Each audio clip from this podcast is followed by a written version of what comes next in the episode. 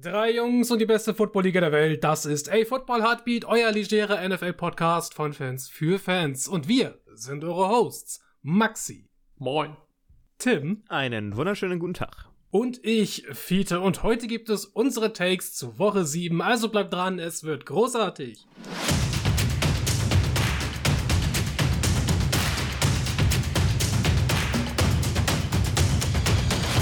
Was ist euer Take zu Luftschokolade?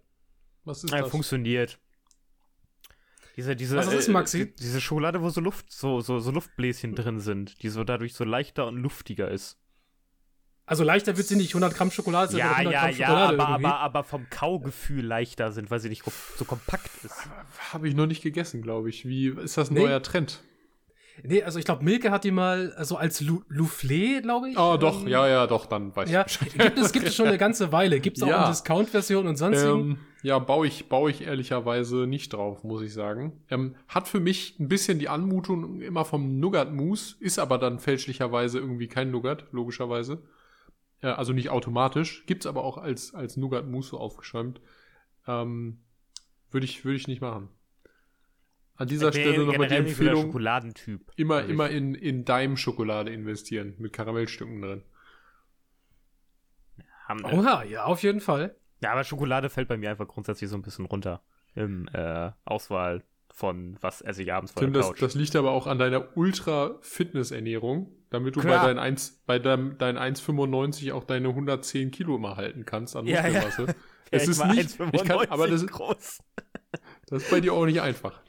Wo wir haben letztens festgestellt, ähm, wir haben über hier, wie, wie hieß er, Derek, P äh, wie hieß er, Pierce? Michael, Pierce, Michael, Michael Pierce. Pierce. Michael Pierce von den Ravens. Wir haben das Ravens-Spiel gesehen. Wir haben ähm, am Wochenende so über, über Online-Konferenz gemeinsam geguckt und mhm. haben wir festgestellt, Michael Pierce ist ungefähr genauso groß wie ich und wiegt aber das Doppelte von mir. ja. Echt erstaunlich. Passiert. Der Passiert. Mann ist eine, der, der Mann ist wahrer Kühlschrank. Und er spielt NFL. Ja. Du nicht. das ja. stimmt. Tim. Habe ich auch, Mason, Leute, habe ich auch kein Problem mit. Äh, NFL spielen ist zwar, also ich glaube, dass wenn du richtig gut bist, kannst du da gut Kohle verdienen, aber ich weiß nicht, ob ich so diese Billo-Verträge mitnehmen würde. Ja, was bleibt dir anderes übrig? Also. Ja, ist ja, da kannst du ja was anderes machen, ne? Also, du kannst, ja kannst auch einfach dein Studium abschließen und normal arbeiten, wie genau. normale Menschen. Aber im Regelfall kannst du dich da auch noch mal drei Jahre richtig durch den Fleischwolf drehen lassen. Ja, weil mal, weil mal ehrlich, Dollar. also das klingt jetzt mal nach, nach, nach äh, weiß nicht, einige haben da Ambitionen und sonst irgendetwas. Aber wenn du da einfach drei Jahre lang Special Team spielst und da, weiß ich nicht, Nummer 53 im Roster bist, dass da gerade so reingerutscht ist, da passiert ja nicht so viel. Also das Schlimmer ist einfach, ist, nur, einfach nur Qual für deinen Körper und äh, ja. Schlimmer ist, wenn du im erweiterten 70-Mann-Kader im Practice Squad hier, bist. Hier, Brock Purdy, Alter. Brock Purdy ähm, muss, muss ja einfach in der WG leben mit einem von seiner o seinen O-Liner, weil San Francisco zu teuer ist für ihn. Der kriegt ja keine Kohle. Die 49ers nehmen den ja so ein bisschen. Also wirklich, der, das, ich weiß, es ist ein Vertrag, aber das tut mir schon ein bisschen leid für den Jungen. Ey, ich sagte das, das war vor, glaube ich, drei, vor, lass es drei oder zwei Wochen her gewesen sein. Da wurde das äh, gedroppt in der Übertragung. Ja. Und die Woche darauf RTL ran das letzte kleine Scheißblatt, alles so Brock Purdy. Ich glaube sogar die Bild. Star Quarterback Brock Purdy muss in WG leben. Ja, der, der muss, hat halt seinen Vertrag. Ja, das, die haben das sofort alle aufgegriffen und eine kleine Story draus gemacht, nur weil das mal irgendwie so eine kleine Randnotiz war. Äh, während der Übertragung von irgendeinem von irgendeinem Kommentator. Ich muss ganz ehrlich gestehen, ich glaube auch nicht, dass er das muss. Ich glaube, dass er das freiwillig tut an dieser Stelle. Ja, ja, müssen tut er das nicht. Der kriegt ja trotzdem seine, äh, also du, du verdienst da ja immer noch das Mindestgehalt, ne? Also das ist jetzt nicht so krass wenig, dass du da am Hungertuch nagst ich glaube schon, dass San Francisco als Stadt einfach steuer ist und wenn du dir da die Wohnung mit jemandem teilen kannst, dann ist das einfach okay. Und Brock Purdy hat zu Anfang seiner Karriere ja auch nicht damit gerechnet, dass er auf einmal Starting Quarterback von einem Play vermeintlichen Playoff-Team sein wird. Also, Vielleicht will der Mann auch einfach nicht alleine wohnen. Also, das könnte ja auch durchaus sein. Ähm, hier noch einmal kurz zusammengefasst für euch. Brock Purdy's Salär als Mr. Irrelevant, also der letzte Mann im Draft, der aber einen, einen Vertrag über vier Jahre bekommt, der nicht voll garantiert ist.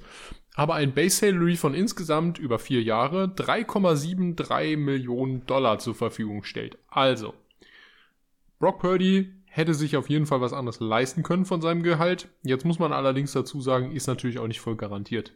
Denn der Mann kriegt pro Jahr, yearly, garantiert nicht viel Geld. Aber er spielt ja jetzt. Das ist ja ganz gut für ihn eigentlich. Das, das Guaranteed, ja, ja, ja, natürlich. Aber das Guaranteed at Signing ist nur, und Total ist übrigens das gleiche in dem Fall, 77.000 Dollar. Ist nicht so viel. Ja, ja, also sein Signing-Bonus ist ich das glaube, Einzige, wir was sind uns garantiert alle ist. einig. Wir sind uns alle einig, dass Brock Purdy nächstes Jahr seinen Vertrag umstrukturiert bekommt. Weil der Ich wird ja auch glaube den nicht, Vogel nee, zeigen. nee, nee, nee, Der nee, kriegt, nee. nein, Unsinn. Fran die, kann die, sich die das werden nicht leisten. sein, die werden nicht seinen Rookie-Vertrag umstrukturieren. Sind die denn Gar keinen wahnsinnig? Fall. Die werden nach dem dritten Jahr, wenn die anklopfen und sagen, was willst du verdienen? Ja, ja, also Äh, die werden ihm aber- irgendwann mal mehr Geld geben müssen. Also, das ja, das aber nicht, Pflicht. nicht, nicht zum nächsten Jahr, also erst nach der nächsten Saison. Wenn das Ja, dritte okay. Jahr durch ist, das vierte Jahr bevorsteht, dann ist der Moment, wo Purdy Ja, auch vielleicht kriegt er dann irgendwas geschenkt oder so etwas von denen. Also ein Mittagessen, Genau, fünf- Mittagessen oder sowas bei, weiß ich nicht, BK oder so. Ja, 5 Euro Handgeld für netten Shawarma um die Ecke. Shawarma. Brock Purdy hat sein erstes Spiel als Starter verloren, das er auch durchgespielt hat und das gegen die Cleveland Browns. Und die sind bei uns jetzt auch erstes Thema.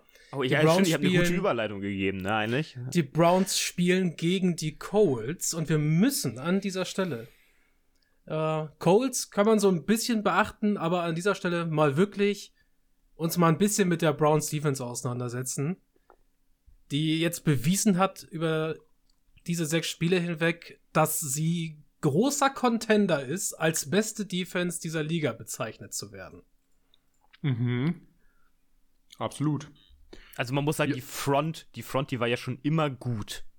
Aber die ist jetzt, die ist jetzt richtig schlimm. Nee, die jedes war lange Ding. sehr, sehr schlecht. Ja, ja, ne, Das ist ja, ja. Nee, die, die, die, war, die war insofern in Ordnung, weil Miles Garrett da, äh, Miles Garrett da war. Und die anderen konnten das nicht so ganz aber ausgleichen, da aber die war in die- Ordnung. Aber da war nicht die Front gut, sondern nur der Pass Rush. Ja, der Phil Pass hat schon recht. okay. Die Laufverteidigung war bei den Browns, ich sag mal, in den letzten drei Jahren eine eher der schlechtesten in der Liga. Stimme zu, Mhm. stimme zu. Ähm, was aber vor allen Dingen erstmal am schwachen Linebacker-Core, also im, am Second Level lag und dann natürlich die Defensive Tackles. Da hat's auch einfach gefehlt. So. Und du hattest auch keinen von den, den Pass-Rushern jetzt unbedingt dabei, die auch nochmal, ich sag mal, einen Tackle gegen den Lauf setzen. So. Das, das hatten die einfach nicht. Miles Garrett hatte eine Mission, Quarterbacks jagen, so. Und dann konntest du den aber auch schon mal abschreiben. Und durch diese Additions, die jetzt eigentlich dazugekommen sind, in der Offseason und das generelle Aufbolstern, aber auch das, das, ich sag jetzt mal, das spielerische Verbessern einzelner Spieler. Ein gutes Beispiel ist Jeremiah Owusu-Koramoa, der hat eine richtig gute Saison. der eine Das, äh, sehr gute Saison spielt für Ja. einen äh, Mittellinebacker, aber auch eine sehr gute Saison insgesamt als so ein, ich passe irgendwie dieses Schema rein und ich mache zur Not auch mal einen Sack und, und gehe mal da irgendwie äh, in den Blitz mit rein, der eine sehr gute Saison spielt. Ähm, und insofern funktioniert dieses ganze System insgesamt auch besser. Du hast Miles Garrett ein Opposite dazu gekauft mit Zedarius Smith. Äh, du hast halt zugesehen, dass dieses Team ansonsten auch in der, in der Rotation einfach stabil bleibt. Ähm, und du hast Okbonya Okonko Ronkwo. Es fällt mir immer wieder schwer und ich möchte an dieser Stelle mich Okbo dafür Okoronkwo, ja. ja, genau. Von allen nur Okbo genannt. Äh, an dieser Stelle, ähm, der Mann macht auch in der Rotation als Defensive End einfach seinen Job und ist auch noch gegen den Run gut. Also es läuft in vielerlei Hinsicht deutlich besser als im letzten Jahr und im Jahr davor und äh, in der Front, um das Ganze mal abzurunden, ja. Aber, ihr Lieben, was haben wir denn noch? Was kommt denn hinter der Front? Und hinter den Ja, und Linebackern? Eine ganz gute, ganz gute äh, Defensive Back-Reihe. Eine Ja? ganz gute, Tim. Ja. Willst du das Ganze vielleicht noch ein bisschen mehr pushen? Ja, komm, ich lass dir den Lob, du bist gerade dabei. Deswegen wollte ich das so, so runterhalten. damit, Ach, ich will ja jetzt auch nicht wieder Monolog halten, ewig. Ähm, ich glaube, ich glaube, es ist einfach, die sind einfach sehr, einfach sehr gut. Punkt. Die Sie sind ein- als Einheit ja. zurzeit unfassbar solide. Das geht vorne los, Max, da finde ich, da hast du recht. Die, die- die Stärke dieses, dieser Defense liegt vorne in der Front. Mhm. Da geht alles los. Aber die werden unterstützt dadurch, dass sowohl im Linebacker-Core, also im zweiten Level und in der Secondary gerade alle irgendwo ein gutes Level an Performance abrufen. Das ist ein sehr, sehr rundes Gebilde, an dem wenig Fehler gemacht werden. Und so halten die ihre gegnerischen ähm, Offenses zu wenig Yards, nehmen ihnen das Laufspiel weg. Und dann, wenn du nicht vorankommst und dann lange Downs hast, dann kommt zack, bester Defensive End äh, der Liga, Miles Garrett vorbei äh, und snackt sich da mal was, ne? Also man also muss auch, ist, also was ich erstaunlich kommt, fand, zurzeit kommt, zurzeit kommt diese Defense einfach zusammen. Da haben wir ein bisschen drauf gewartet, eine längere Zeit. Letztes Jahr dachten wir eigentlich schon, oh, das ist es jetzt, aber jetzt kommt diese Defense endlich zusammen. Jim Swartz ähm, dirigiert da eine, eine ganz, ganz tolle Unit.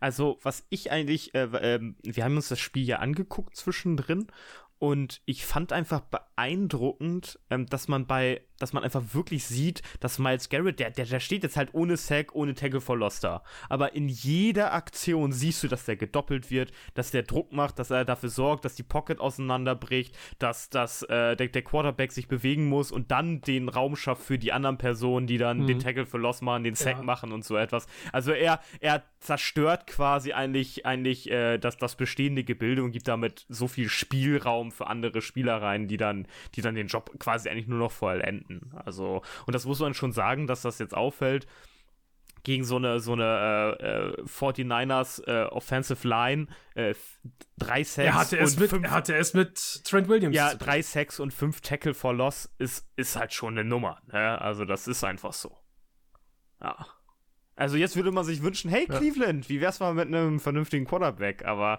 ja der ja, Typ hält sich ja gerade andere, raus. Andere Geschichte, aber ja. Browns Defensive Backfield, ich glaube, wir müssen noch einmal erwähnen, dass das ja auch einfach vollgestopft ist von First-Round-Material. Ja, die haben also, sich ja auch ganz viel geholt. Die Browns haben in den letzten drei Jahren ja. ähm, so viel in die Defensive Backs gesteckt, oder in den letzten fünf Jahren eigentlich, denn Denzel Ward ist ja schon verlängert worden. Ähm, und du hast halt einfach gesehen jetzt auch, die haben alle, ob Grant Delpit oder Greg Newsom, die haben alle einen Step nach vorne gemacht. Ihr habt es eben schon angeschnitten. Und die Edition, finde ich, von äh, Juan Thornhill ganz wichtig. Ähm, vor allen Dingen eben auch im, im Stopp der Kurzpassrouten und gegen den Lauf. Ähm, von den Kansas City Chiefs ja jetzt gekommen in der Offseason. Ähm, super wichtig gewesen. Und diese Unit ist knackig. Es läuft. Es läuft. Ähm, wenn wir jetzt darüber reden, wir haben gegen San Francisco gespielt an dieser Stelle, ich sag mal, eine der Top 2 O-Lines in der Liga aktuell.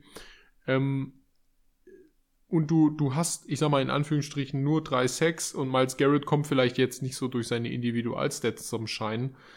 Da muss man ja aber trotzdem immer noch erwähnen, dass man San Francisco zu 17 Punkten gehalten hat. Ja, ja, genau. Also diese, und ich, ich wollte eher sagen, dass es erstaunlich zu, ist, dass sie so viel gemacht ja, haben, weil die O-Line so gut ist. Christian McCaffrey zu sage und schreibe 43 Yards auf dem Boden und einer Average von 3,9. Das ist für ihn sehr ungewöhnlich an dieser Stelle. Ähm, ich, ich finde es ich find's wirklich beeindruckend, wie die das gemacht haben. Ich hätte, hätte Haus und Hof drauf verwettet, dass die Cleveland Browns einen eingeschenkt bekommen in dem Spiel.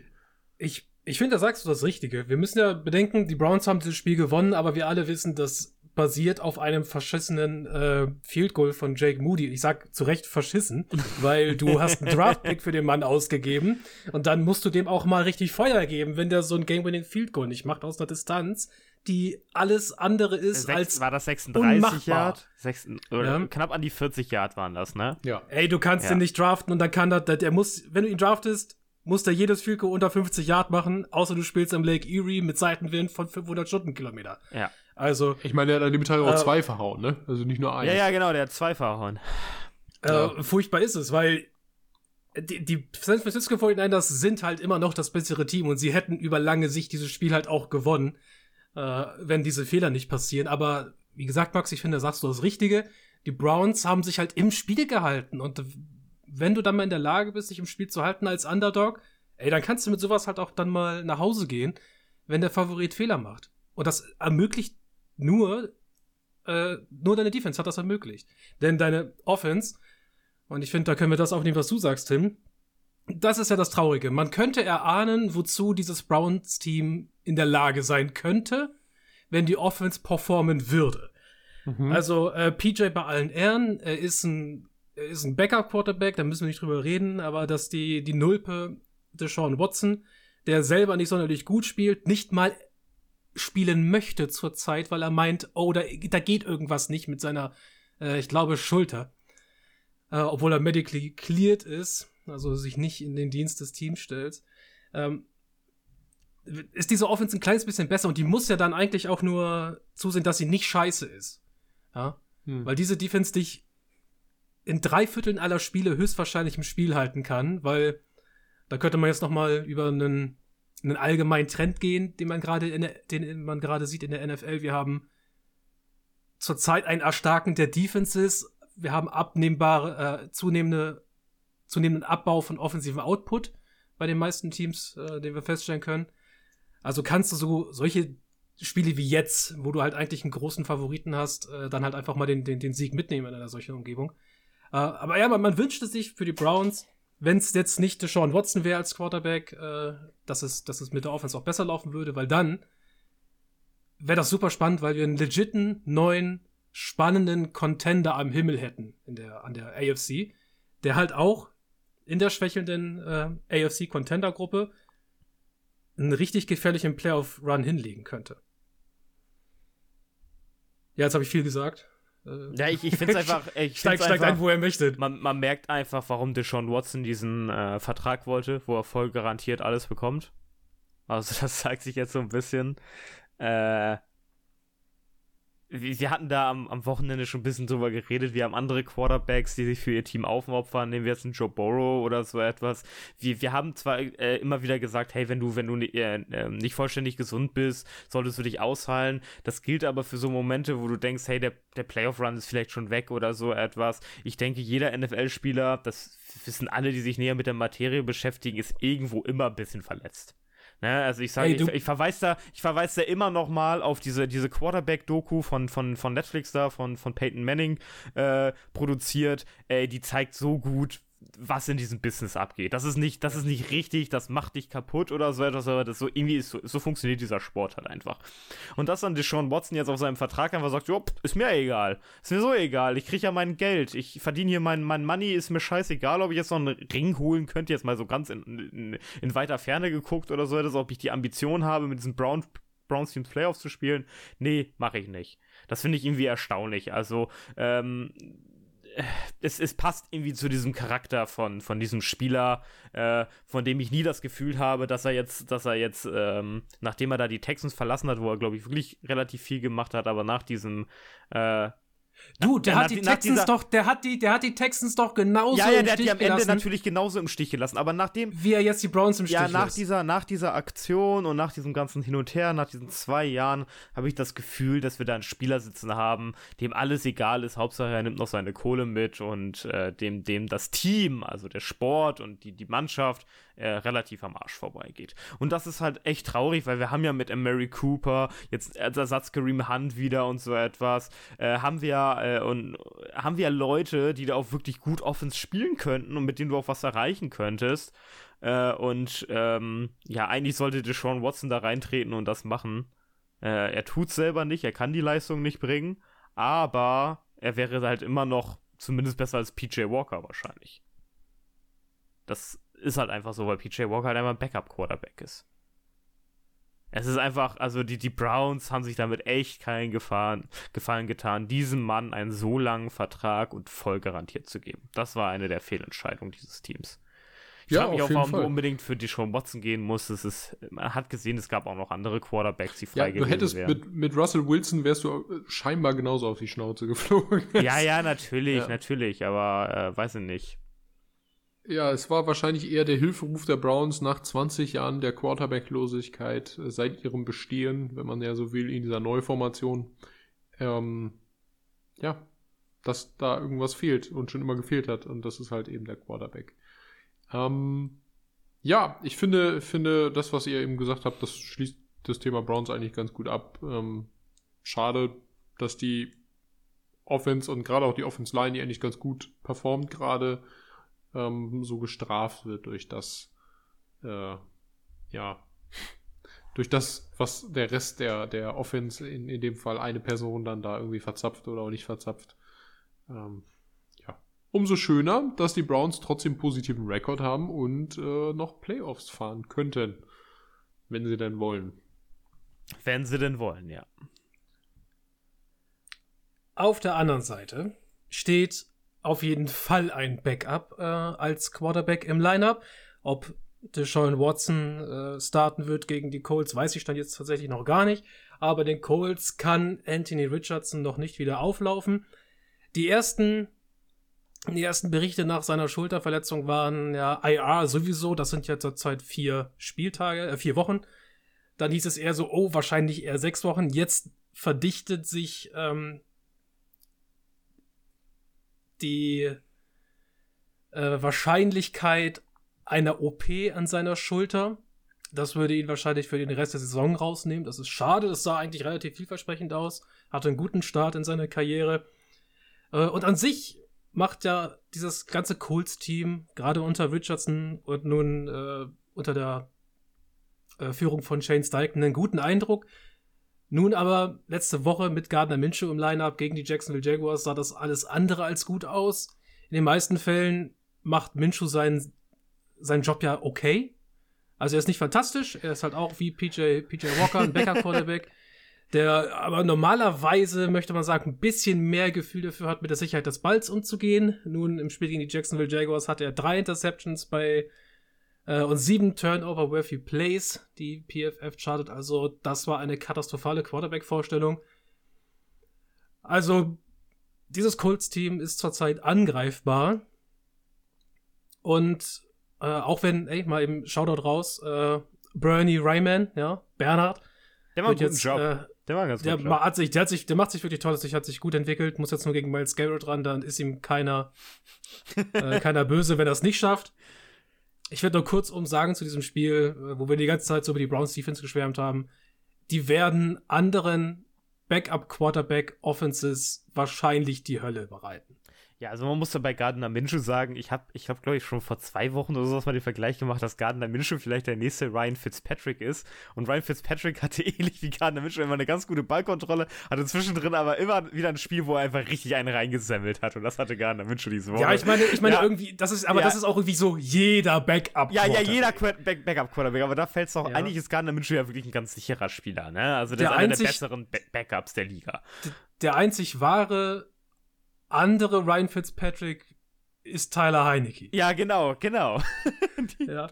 die drei sind Alle so anderen, für mich in einer Liga. Da, da geht's ab. Na, dafür ist, dafür ist Minshew für mich einfach nicht reckless genug mit dem tiefen Ball. Also ah ja, okay, das stimmt. zu langweilig. Also vielleicht müsste sagen wir so Josh McCown-Level oder so. Ich meine nur ja, so, war, so, von der Josh Reise. Josh McCown war auch 60 Reise Jahre. Her. So von der Reise her und so etwas. Aber egal. Josh McCown war auch 60 Jahre ähm, in der Liga. Auf, auf alle Fälle, äh, ja gut, dann ist er, dann ist er eher der dann haben wir es so. Jetzt haben wir es geregelt, viele. Ich, ähm, äh, ich akzeptiere. Äh, ja, also die, die Colts, da, da, wird jetzt nicht mehr viel laufen. Also sie sollten jetzt einfach dafür sorgen, dass Anthony Richardson einfach fit wird, den bitte nicht zu früh aus, aufs Feld bringen. Du stehst jetzt 3-3. Äh, lass es jetzt einfach ausklingen. Nimm, nimm, äh, nimm lieber nochmal eine Saison mehr mit und gib äh, Richardson, der ja wirklich gezeigt hat, dass er da, dass er da ähm, dein nächster Franchise-Quarterback sein kann, vom Potenzial her. Das reicht ja schon von diesen ersten Spielen, die er gezeigt hat. Äh, gib ihm noch Material, unterstütze ihn weiter und spiel dann erst nächstes Jahr. Dann hast du es vielleicht ein bisschen wie die Bengals, wo ja auch Joe Burrow sehr früh ausgefallen ist, wo du aber genau wusstest, hey, unter dem läuft es eigentlich und jetzt warten wir einfach ab. Ne? Definitiv, definitiv. Also ich ja, finde immer, ich finde immer, eine kurze, kurze Sache noch. Ich finde immer, äh, du hast mit diesen ähm, Erstrunden Quarterbacks, die schon gezeigt haben, hey, das läuft, finde ich, hast du immer so zwei Jahre Zeit. Wenn du die im dritten Jahr richtig ans Laufen bekommst, dann ist das gut. Wenn sie im dritten Jahr noch laufen, wenn sie im weißt dritten du, Jahr richtig hast, gut du, hast, laufen, du, ja, hast, ja. du dann, hast, du, hast du danach noch zwei billige Jahre. Genau, genau. Deswegen, ja. deswegen ab dem dritten Jahr solltest du dann wissen, hey, da muss es jetzt laufen. Das glaube ich bei Anthony Richardson, dass das passen könnte. Und äh, man sieht es an Trevor Lawrence, man sieht es an Joe Burrow, man sieht es an äh, Josh Allen und so etwas. Und dieses dritte Jahr äh, dieser, dieser Rookie-Quarterbacks ist sehr entscheidend. Also. Daher sind Erstrunden-Rookie-Verträge so wichtig für Franchises. Man kann sich schon frühzeitig wegkannen. Nach drei Jahren. Hm? Nein, wenn sie im dritten Jahr gut sind, hast du sie noch zwei Jahre billig. Ja, und wenn sie im Das dritten Jahr schlecht sind, kannst du dich nächstes Jahr hoffentlich schon umgucken nach einem neuen. Ja, wenn du den, wenn du den in Runde 2 draftest, musst du ihn in Jahr 4 bezahlen. Und dann ist er in Jahr 5 schon schweineteuer. Ja, ja, genau. Also wenn du ihn auf einer auf einer 50-Option hast, ist das immer noch um einiges billiger, als wenn er unter einem neuen Vertrag läuft, indem er Top 10 Money kriegt. Richtig. So wie bei äh, Jalen Hurts zum Beispiel. Der ist einer der steuernden Protagonisten in unserem nächsten Spiel. Die Miami Dolphins spielen gegen die Philadelphia Eagles mit der Niederlage der Niners und der Niederlage der Eagles. Im Maxi, letzten Spieltag Maxi, gibt sag's, es nun was ist passiert? Gibt es nun kein lass mich doch erstmal zu Ende moderieren. Nein, lass ich nicht. gibt es nun kein ungeschlagenes Team mehr in der, in der NFL, doch ist diese Partie dadurch nicht weniger ein Spitzenspiel. Maxi, du warst live bei einem ganz besonderen Team der Dolphins wieder dabei. Möchtest du uns deine Eindrücke schildern von dieser Champagnerparty? Ich finde es, finde es frech, dass er mich da jetzt in so, ein, so eine Bredouille bringt. Die mich Ja, weil du das, ich glaube, die letzten drei Jahre hast du das jedes Mal zitiert, wenn es wenn, wenn, wenn's, äh, vorbei war. wenn wenn alle Ja, ja. Teams einmal verloren haben. Ja, also ich war, ich war für euch in Miami und ähm, habe mich im Rosie Huntington äh, ja, Altenheim, um ehrlich zu sein, im, im Hast du schnell. Google Maps aufgemacht, einfach mal reingezoomt und geguckt, wo du landest? Nee, ich habe mich vorher angemeldet, wie das halt so gang und gäbe ist. Und habe mich dort mit ehemaligen Spieler der Miami Dolphins getroffen aus den 70er Jahren, die letzten, die noch da sind. Und dort wurde ihm beisammen Sitzen auf den Rollatoren ordentlich der Shampooskorken geknallt. Denn wie jedes Jahr ist es so, dass die letzten verbliebenen Mitglieder der Miami Dolphins der Perfect Season ähm, Anfang der 70er äh, sich jedes Mal wieder einen Ast abfreuen, dass sie die einzigen sind, die bisher eine Perfect Season inklusive Super Bowl Gewinn durchgespielt haben.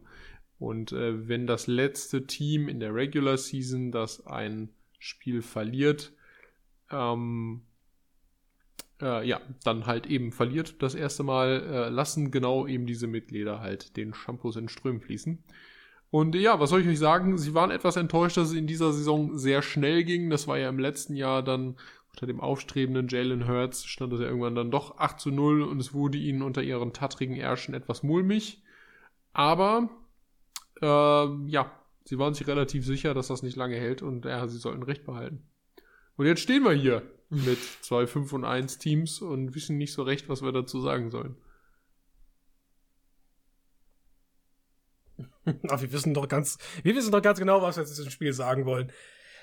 Es bleibt dabei. Es ist ein Spitzenspiel, ein Spiel, auf das wir jetzt auch schon zwei Wochen in unserem Podcast äh, hinfiebern, weil wir mal sehen wollen, ähm, Standortbestimmung nennt sich das ganze Jahr, angelehnt aus dem deutschen Bundesliga-Fußball, äh, Mhm. würde ich mal sagen.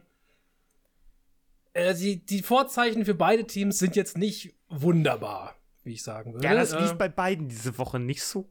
Also bei den, bei den Ja. Dolphins schon, aber. Also äh, bei den Dolphins lief es schon, aber wir wissen mittlerweile auch, äh, wo diese Dolphins angreifbar sind und wir wissen halt auch, dass bei den Eagles ein bisschen der Schuh drückt. Aber ich denke, die Schuhe drücken auf eine sehr interessante Art und Weise bei beiden Teams. Die Miami Dolphins haben jetzt endlich mal, also die Offense der Miami Dolphins hat nun das, hat nun endlich mal richtig mit einer sehr starken Defensive Front zu tun. Die mal schauen, ob sie in der Lage ist, äh, das Spiel irgendwie an sich zu reißen. Wir haben ja schon drüber gesprochen, dass äh, Tour den Ball meistens sehr schnell los wird. Das heißt, weniger Angriffsmöglichkeiten äh, für den Pass Rush, um auch zum Sack zu kommen. Also kann das, was dahinter stattfindet, bei den, bei den äh, Eagles, kann das zweite Level, können die Linebacker, kann die Secondary mal noch ein kleines bisschen mehr Zeit rausholen in der Coverage. Sind die Coverages gut genug äh, überlegt gegen die guten Schemes der Dolphins, um diesen Pass Rush wirklich hier und da noch mal ein paar Sekunden rauszuholen? Aber was ich halt gut finde ist, wo du diese extra halbe Sekunde vielleicht nicht brauchst, ist in der Interior. Und da hast du ja zurzeit eine absolute Wrecking Machine bei den Eagles in Jalen Carter. Also, da möchte ich sehen, Jalen Carter gegen die Interior Offensive Line der Dolphins und Tour, was die beiden Seiten angeht. Ich denke, das wird sehr, sehr spannend. Auf jeden Fall. Ähm, ich frage mich an der Stelle, die Secondary der Eagles ist aktuell nicht gerade on fire. Nicht wirklich. Mhm. Also das ist wirklich, in, in jeder Hinsicht ist das negativer Riss äh, gegenüber, gegenüber den Wide Receivern äh, der gegnerischen Teams. Äh, und das, ich finde, es spricht viel Glück und viel offensi dann offensive Überlegenheit der Eagles dafür, ähm, dass die die bisher alle Spiele gewonnen haben, bis jetzt in der vergangenen Woche. Und äh, die, wie gesagt, die Secondary hat sich da echt mit Scheiße bekleckert an, an, an vielen Stellen. Und ich glaube, dass eben genau das der Knackpunkt ist. Tua spielt eine, eine, wie ich finde, sehr, sehr gute Saison. Hat ein Bomben, zu Recht ein Bomben-Passer-Rating, ich glaube im Schnitt von gerade 114 oder so. Ähm, Ja, mit ist- dem Team ist es ja auch nicht so krass ist ja- ja, aber nee, aber muss man ihm ja auch mal zugute halten. Macht wenig, wenig Fehler oder ich sag mal, wenn verhaltene Fehler, wird den Ball schnell los. Ähm, Mike McDaniel hat alles auf Tour geschemt und auf seine Fähigkeiten und auf seine unglaublich schnellen Receiver, die er hat. Ähm, und es passt einfach alles. Und dazu kommt noch ein sehr effektives Laufspiel, was jetzt durch die Eagles wahrscheinlich dann auch ein bisschen auf eine Probe gestellt wird. Ähm, Gerade Äh, durch die Devon, Devon äh, Achan auch verletzt jetzt auf Davon mal IR. abgesehen, aber der gute Raheem Mostert ist ja eine Maschine vor dem Herrn, der ist ja jung geblieben. Ähm, nichtsdestotrotz, Runstop der Eagles auf jeden Fall ganz gut. Ja, Insofern- andersherum würde ich das nochmal ansprechen. Der Runstop der Dolphins auf der anderen Seite finde ich nicht so gut. Machen wir gleich auf jeden Fall. Machen wir- machen wir gleich auch noch noch kurz mal. einbringen. Ich glaube, ich glaube an der Stelle aber, dass, dass das, wenn die Eagles das gewinnen sollten, dass die auch Punkte auch ordentlich aufs Brett bringen müssen, denn die Dolphins werden Punkte bringen. Denn das, was sie so gefährlich macht, ist ja nicht nur die Balance zwischen Lauf- und Passspiel, sondern einfach das überbordende Passing-Game, das einfach, einfach monströs ist, wenn man es darauf ankommen lässt.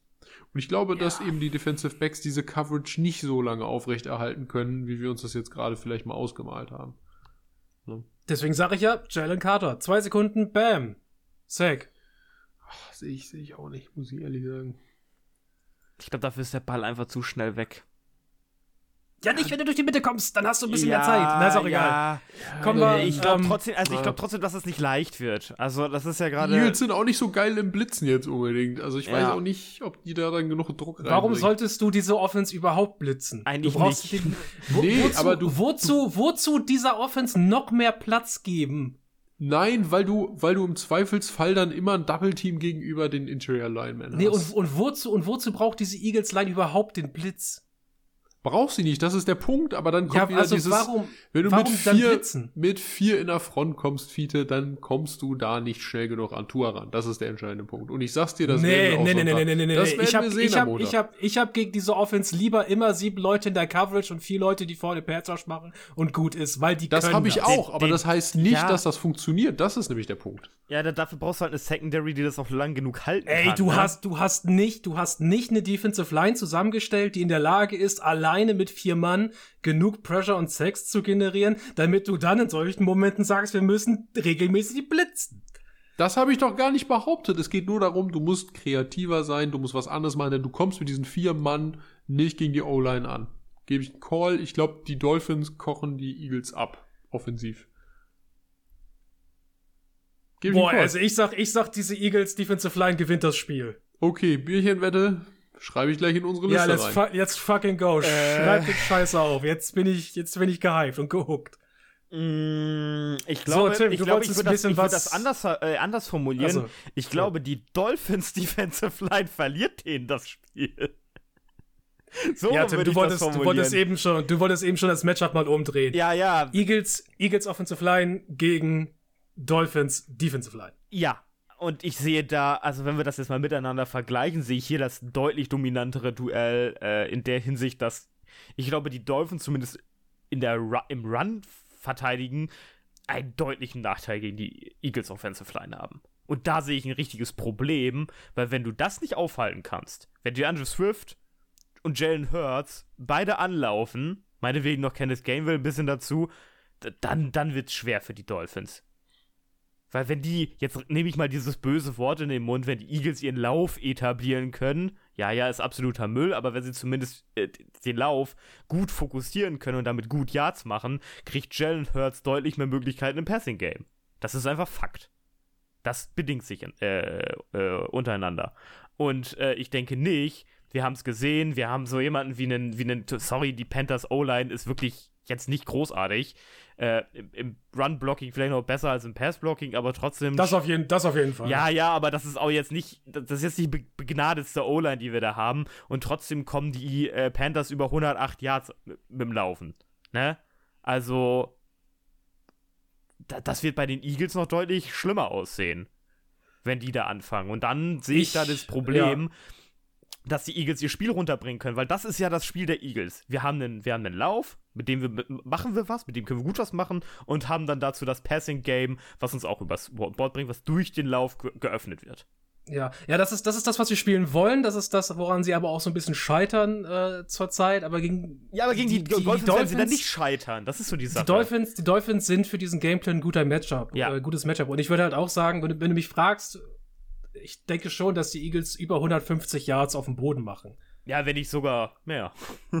ja. Ich weiß, nicht, ob ich, ich weiß nicht, ob ich 200 sagen würde, aber ich würde sagen, über 150 kann ich mir ja. sehr gut vorstellen. Und dann ist es, da, dann halt auch mal auch, ähm, wenn wir mal aufs Passing-Game gucken, äh, da sind die äh, Dolphins auch noch angreifbar. Jalen Ramsey fehlt ja immer noch, aber ähm, seine Zeichen stehen gut, dass er zeitig zurückkehren kann in diese Secondary, aber das hat dann für das Eagles-Spiel äh, keine Bedeutung, auch wenn sie ihn bräuchten gegen AJ Brown, denn äh, so, so gerne ich ja auch die ganzen Passstationen da mag, ob es nun Dallas Goddard sind, ob es äh, Smith ist, ob es AJ Brown ist.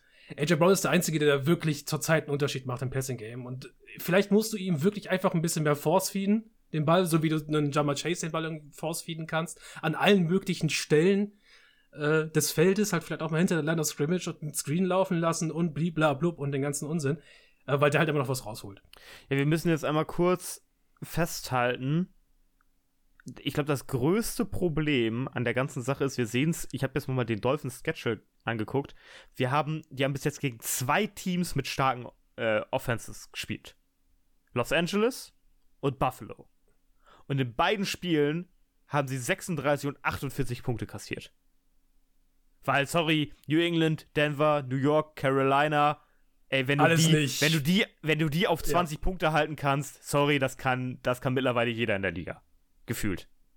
Ja. Das ist, das ist für mich schon ein krasses Signal, weil, weil äh, das unterscheidet sich nicht so stark. Besonders das LA-Game, wenn wir das jetzt mal nehmen, äh, der Lauf funktioniert in LA, gutes Passing-Game, das, das äh, sieht recht ähnlich aus.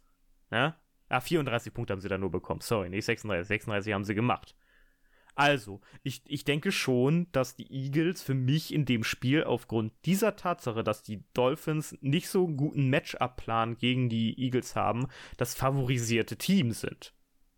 Sind die Eagles favorisiert? Ich habe tatsächlich also nicht für mich, für mich ist mir egal, ja. wer jetzt favorisiert. Das ist meine, meine Opinion. Ja, ich, ich frag mal, ich frag mal eben ESPN, was sie zu diesem Spiel sagen. Deswegen, und äh, ich, ich denke einfach, dass die Dolphins halt wirklich aus allen Rohren feuern müssen, damit, damit sie die outscoren, weil ich glaube nicht, dass sie die Eagles auf äh, unter 30 Punkte halten können.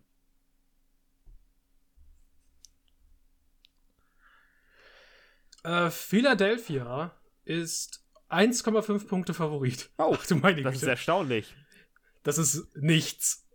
Ja, das ist nichts, aber es ist, ich hätte Wer wettet, wer wettet denn auf ein Point Spread von 1,5? äh, ich, ich glaube, ich glaube trotzdem, also das finde ich erstaunlich. Ich hätte gedacht, dass äh, Miami favorisiert ist. Und Over Under 52. Boah, Alter. Ja.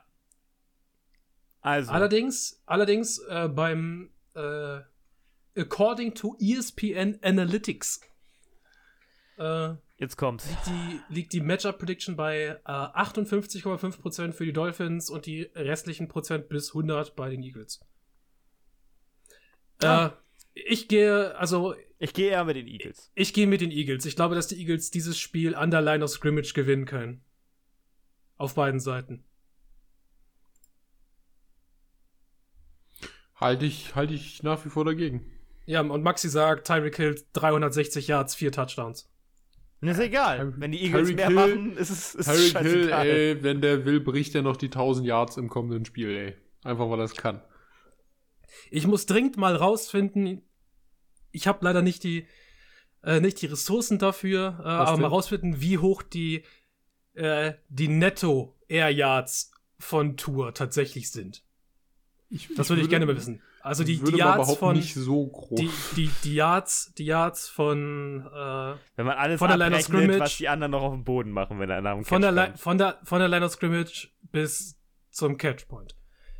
Naja, okay. Wir haben also eine sehr gespaltene Auffassung von diesem Spiel. Das heißt, das macht es besonders spannend zu verfolgen. Wir werden uns dann wahrscheinlich, sobald das Spiel passiert ist, einfach gegenseitig ein bisschen auf den Sack gehen in unserem privaten Chat und dieses Spiel dann nächste Woche nicht erwähnen. Okay.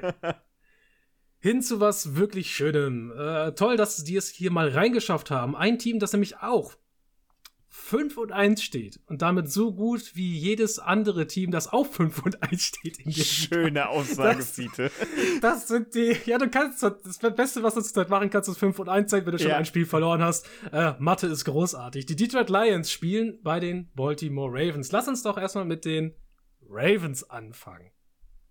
Die Ravens, äh, es ist wie jedes Jahr einfach so, so ein, so ein bisschen traurig. Habe ich das Gefühl. Also bei den Ravens, du, du wuschelst dich da irgendwie gegen Tennessee durch. Es fühlt sich nicht an, als ob du da einen glatten Football spielst, sondern du da irgendwie, irgendwie durchkommst. Also irgendwie, Ey, irgendwie eine- fühlt sich dieses Team nie so richtig gut an. Finde ich. Die haben, ich finde, die haben eine richtig gute erste Hälfte gespielt letzte ja, Woche. und dann, dann ist das richtig Dann machst eingebrochen.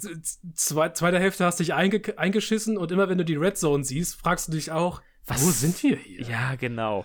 Also da, Ah. da läuft gar nichts. Das ist echt erstaunlich. Aber äh, Äh, ich habe das, ich habe das Gefühl, äh, du, du siehst, du siehst, was diese Offense will, du siehst, wo es hingehen soll, und du siehst, wie es aussehen könnte, ähm, wenn einfach die Qualität bei den Right Receivers Ja. und bei den Running Backs größer wäre, oder? Weil äh, du- Jackson spielt eigentlich ganz gut. Ja. Er macht das ordentlich. Man hat das Gefühl, er, er versucht das wirklich so gut wie er es kann, diese Offense umzusetzen. Er wird halt häufig von seinen, von seinen Receivern im Stich gelassen, ähm, dass seine, sein Running Game ihn nicht großartig unterstützt. Das ist halt de, der Gasbass.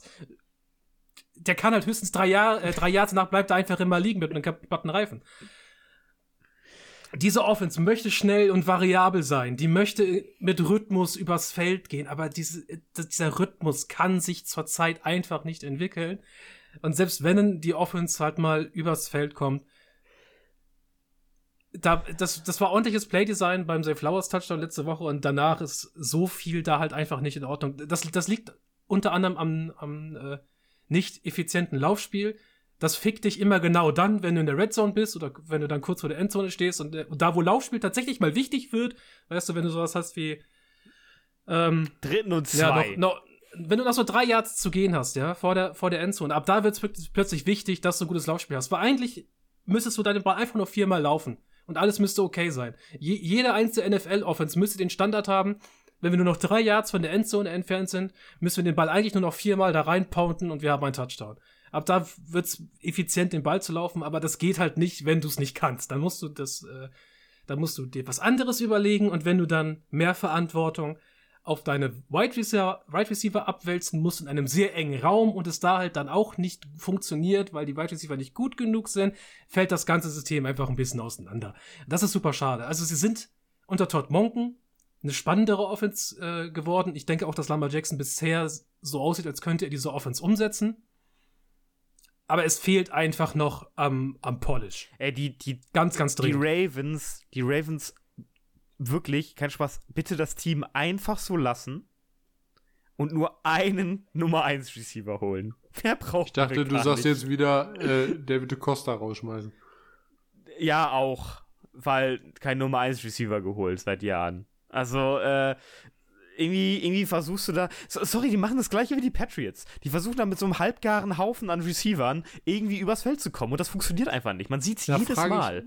Das da ist einfach ich so mich traurig. aber auch ehrlich, da frage ich mich aber auch ehrlich, hast du dir wirklich Gedanken darüber gemacht, OBJ over DeAndre Hopkins zu holen? Ich meine, DeAndre Hopkins ist mittlerweile auch nicht mehr der Nummer 1 Receiver. aber er ist besser als die, OBJ. die, ey, die Andrew Hopkins ist derzeit absoluter Meister darin, Defensive Pass Interference Flaggen zu ziehen. ja, das stimmt. Ja, Holy Ja, ja. fucking shit. nichtsdestotrotz, OBJ macht da gar nichts. Ja, du, du hast Und Flowers ich- ist ein guter zweiter Receiver. Mark Andrews ist Nee, ein Top Tight End. Der kann aber den glaube- ganzen Load nicht bekommen. glaube- Nelson glaube, Aguilar Zay ist genau Flowers das, was Nelson Aguilar seit Jahren ist. Ja, ich glaube, Zay Flowers war, ist, ist eine sehr gute Edition, weil ich, also ich halte Ja, viel von aber dem. der ist also ein toller, Nummer eins. talentierter, junger Spieler. Müssen wir mal gucken, vielleicht wird er das noch. Aber der ist halt wieder so ein Speedy Freak, wie sie ihn schon mal hatten in ähm, Marquise Brown. Und nicht das, was, was die eigentlich brauchen. So. Also Diese, eigentlich diese Offense, diese Offense braucht einen AJ Brown. Ja, AJ Brown, ein Jamar Chase, Ja. irgendjemand, der Separation Ey, kassiert, der DK, diese Dinge DK an die aus Metcalf wegkaufen aus DK Seattle. Metcalf wäre großartig in diesem Team. Ja, Ja, Auf der wird Fall. richtig gut funktionieren. So ein richtig schönes, dickes, fettes Target, das du außen anschmeißen kannst und was dadurch einfach Aufmerksamkeit auf sich. Ich glaube, damit du dann, dann ja. weil, weil dann hast du das ja, wenn da jemand außen die ganze Zeit Arbeit macht und, und da Ja. mal, mal den tiefen Ball bekommen kann oder so etwas, dann, dann äh, man sieht es ja manchmal so aufblitzen, wenn Nelson Aguilar ja wirklich mal irgendwann mal durchkommt, dann, dann siehst du, dass das, das funktioniert und dann machst du Räume für Mark Andrews und Zay Flowers auf. Meinetwegen hast du noch Od- Odell Beckham Jr. vielleicht noch drin oder so etwas, aber du hast einfach nicht diesen Receiver, auf den sich die Defense konzentrieren muss. Wo die Ich wirklich sagen, hey, überlegt- den müssen wir jetzt, da müssen wir einen Safety abstellen, weil wenn wir den 1 gegen 1 gegen, gegen unseren Corner stellen, das könnte übel enden. In, In Atlanta 16, anrufen 50%. und fragen, was Kyle Pitts kostet. Oder äh, Drake London will ich nicht kaufen wollen. Aber was kostet Kyle Pitts? Mach Preis. Dann stellst du da halt zwei Tight Ends auf, wovon einer eher ein besserer Ex-Receiver ist im besseren Fall. Ja, dafür hat mir Kyle Pitts noch nicht, nicht genug gezeigt. Das ist problematisch. Nee, wenn dann, ich will jemanden haben, der da etabliert ist, der das machen kann. Meinetwegen DK Metcalf. Oder du holst nächstes Jahr im Draft jemanden. Bitte. Oder du kaufst in Chicago, äh, kaufst in Chicago einfach Moore. Ja, Und dann ist gut. ja. Also, noch, also eine, ich, noch eine erste Runde. Juhu. Ja, mein, meinetwegen gibt das auf, weil, weil das Team wäre ja fertig. Das Team wäre fertig, weil die Defense funktioniert ja auch. Klar, du hast irgendwie Patrick Queen drin, der da irgendwie noch immer Kram macht. Wie alt ist der Mann eigentlich mittlerweile? Patrick Queen. Nicht, nicht Der, alt. der ist nicht, nicht so alt. Patrick Stimmt, das, Queen das, ist das noch der ist ja, der ist Das ja mehr oder weniger immer. frisch gedraftet. Der ist ja schon, der ist ja noch frisches Blut, der, möchte der fühlt sagen. mich immer. Keine Ahnung warum. Aber, aber Wie lange ist jetzt in der Liga? Vier, vier Jahre? Ja, keine Ahnung. Ich- Selbst ja, für Devin Cloudy macht irgendwie. er irgendwie seinen Kram drin oder so. Das ist ja gar nicht so schlecht. Ey, macht aber immer seinen Job. Ja, du Der hast ist noch Calvin Neu drin und so weiter. Also die Defense funktioniert auch. Du brauchst einfach. Du, sorry, es kann doch als Ravens Offense kann das doch nicht dein Ziel sein, da irgendwie immer an diesen 24 Punkten rumzunagen. Die Ravens haben ein ähnliches Problem wie die Browns, nur dass sie halt vielleicht einen Quarterback haben. Ähm, aber es ist einfach der, der Mangel in der, in der Offense. Ja. Ein qualitativer Offense-Mangel. Denn es liegt Also, ja auch bei den Browns, Jahren. Seit Jahren. Wir reden Es- da ja, ja. von seit Jahren wieder. aber es liegt ja auch bei den Browns, äh, an dieser, dieser Punkte, äh, nicht Verlust, dieser, dieser, diese mickrigen Punkte, die die dann nur kriegen, liegt ja auch nicht unbedingt ähm, am Gameplan, den die haben, oder am offensiven Playdesign, denn Kevin Stefanski macht eigentlich einen ganz ordentlichen Job insgesamt. Es liegt einfach an dem Unvermögen und der nicht vorhandenen Qualität eben ähm, nominell auf, auf der, Man- den offensiven ich- Skill Positions. Ich finde, wir, wir können das ja mal sehen. Also wir, die Qualität einer Offense sehen wir ja vor allen Dingen in der Red Zone. Wo Ja. das Feld eng ist, wo das Feld knapp ist, da sehen wir die, die, die, die krasse individuelle Qualität im Play-Calling und der Spieler, die Separation machen können, die, die, die äh, Freiheit schaffen und so etwas. Das ist da einfach am, am schwierigsten. Und die Ravens kommen ja ganz gut übers Feld, nur in der Red Zone kriegen die gar nichts gebacken. Das ist ja einfach so. Hm. Ne? Oh, Und, und wisst das, das zeigt ja. uns ja, das zeigt uns ja einfach, dass dieses Team nicht diese individuelle Stärke hat, da irgendeinen zu haben, der da, der da genug Scheiße bauen kann, dass du den anwerfen kannst. Wisst ihr, was Wir geil gewesen der- wäre? Wenn die Browns sich Lamar Jackson gekauft hätten wegen dieser scheiß Vertragssituation. Also, ich meine, sie Äh, hatten oh, dann ja ey, schon da Deshaun sowieso. Watson. Lamar Jackson, Lamar Jackson war ja verfügbar. Und Ey, jetzt ja, guck mal, wie viele, und jetzt guck mal, wie viele Teams, die im, im Markt waren für Lamar Jackson, jetzt scheiße sind und sich freuen würden, wenn sie das Play gemacht hätten. Aber äh, das ist vielleicht auch, ein- das, das lassen wir einfach mal so stehen. Das ist äh, traurig für alle. Wir wollen dieser Ravens Offense mal den Spiegel vorhalten und uns mal die Lions Offense angucken. Die, Mm. das ist Weil, geiles weil Leckerchen. da wird, da wird gekocht. Also da wird wirklich gekocht. Also Ben Johnson der da ähm, zurzeit die Küche am Laufen hält. Wirklich perfekt. Gordon Ramsay hätte nichts auszusetzen. Da gehen alle Dishes äh, immer perfekt zeitig raus. Kein Kunde hat sich bisher beschwert. Und sein Sous-Chef Jared Goff hilft ihn dabei wirklich. Äh, es ist erstaunlich. Wir mit können seinem, Jared mit, Goff loben. mit, all sein, mit all seinen Möglichkeiten, ja. Ben Johnsons Offense, die ist gut geschemt, die ist gut geplaycalled und Jared Goff spielt zurzeit wahrscheinlich unter dieser Offense ich möchte sagen, den besten Football seiner Karriere bisher. Er ist der, Be er ist der beste, beste Goff äh, aller Zeiten. Ja, der beste Goff aller Zeiten. Ja, es ist doch schön. Aber du hast auch ein tolles Team da jetzt mittlerweile dir, dir, dir rangedraftet und so etwas, ne? Klar, ähm, das Geile ist, jetzt hast du ja auch gezeigt, die letzten Wochen lief eigentlich das Laufspiel ziemlich gut mit Craig, äh, Craig Reynolds und David Montgomery. Und jetzt lief das mal nicht, ja, dann gehst du aufs Passspiel. Scheißegal, dann lief dir, läuft dir ein Amon Ross Brow einfach mal 124 Yards bei 12 Receptions und der andere Rest macht da Additional Kram. Du hast da sowas, Jameson Williams, der da nochmal zwei Catches macht für 53 Yards. Josh Reynolds gut aus. Der, der auch was macht. Sam Laporta sieht richtig gut aus. Du hast alles richtig gemacht, indem du einfach Hawkinson abgegeben mhm. hast und einfach gesagt hast, ja, dann holen wir uns den nächsten Titan im Draft. Hast alles richtig gemacht. Der macht ja. genau das gleiche wie Hawkinson. Ist großartig. Ja. Äh, und, und, und, das läuft einfach. Und das ist, das ist echt toll. Und äh, äh auch wie billig dieses Team ist, ne? Das sind ja also zum Teil echt späte Runden, die du da hast, äh, ähm, die du da ausgegeben hast für die Leute. Und äh, das Team ist jetzt mittlerweile im Status fertig. Und ähm, ich sag jetzt gar nicht mehr, hey, die brauchen jetzt noch einen Quarterback. Die haben mir die ganze Zeit gefordert, ey, Lions, das ist eure einzige Schwachstelle. Nee, ist sie jetzt gerade nicht. Jared Goff spielt einfach guten Football. Er macht keine Fehler. Er geht gut durch seine Reads und so etwas. Und, und das ist einfach, einfach großartig. Das läuft.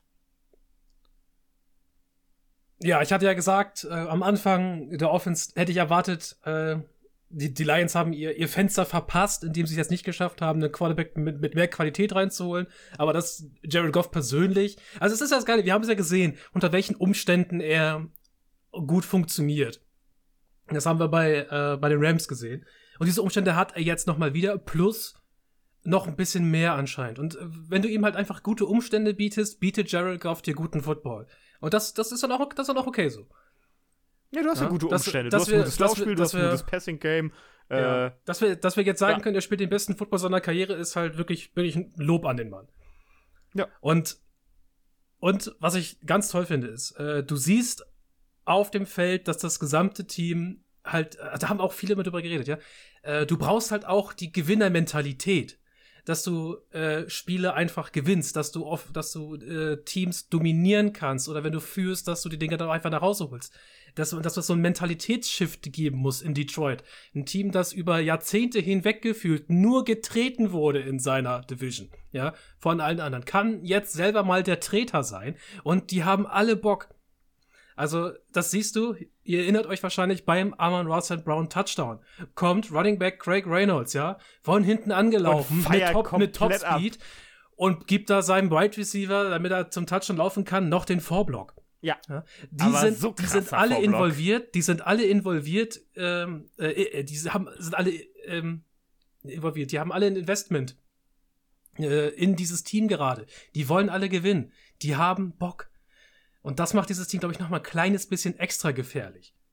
Dieses zusätzliche geile, wir sind tatsächlich jetzt mal die Detroit Lions, die Spiele gewinnen, die Playoffs spielen können. Jetzt geht's los. Ja. Wir sind das Team der Stunde. Ich glaube, das hat Dan Campbell aber auch einfach die letzten Jahre richtig gut aufgebaut.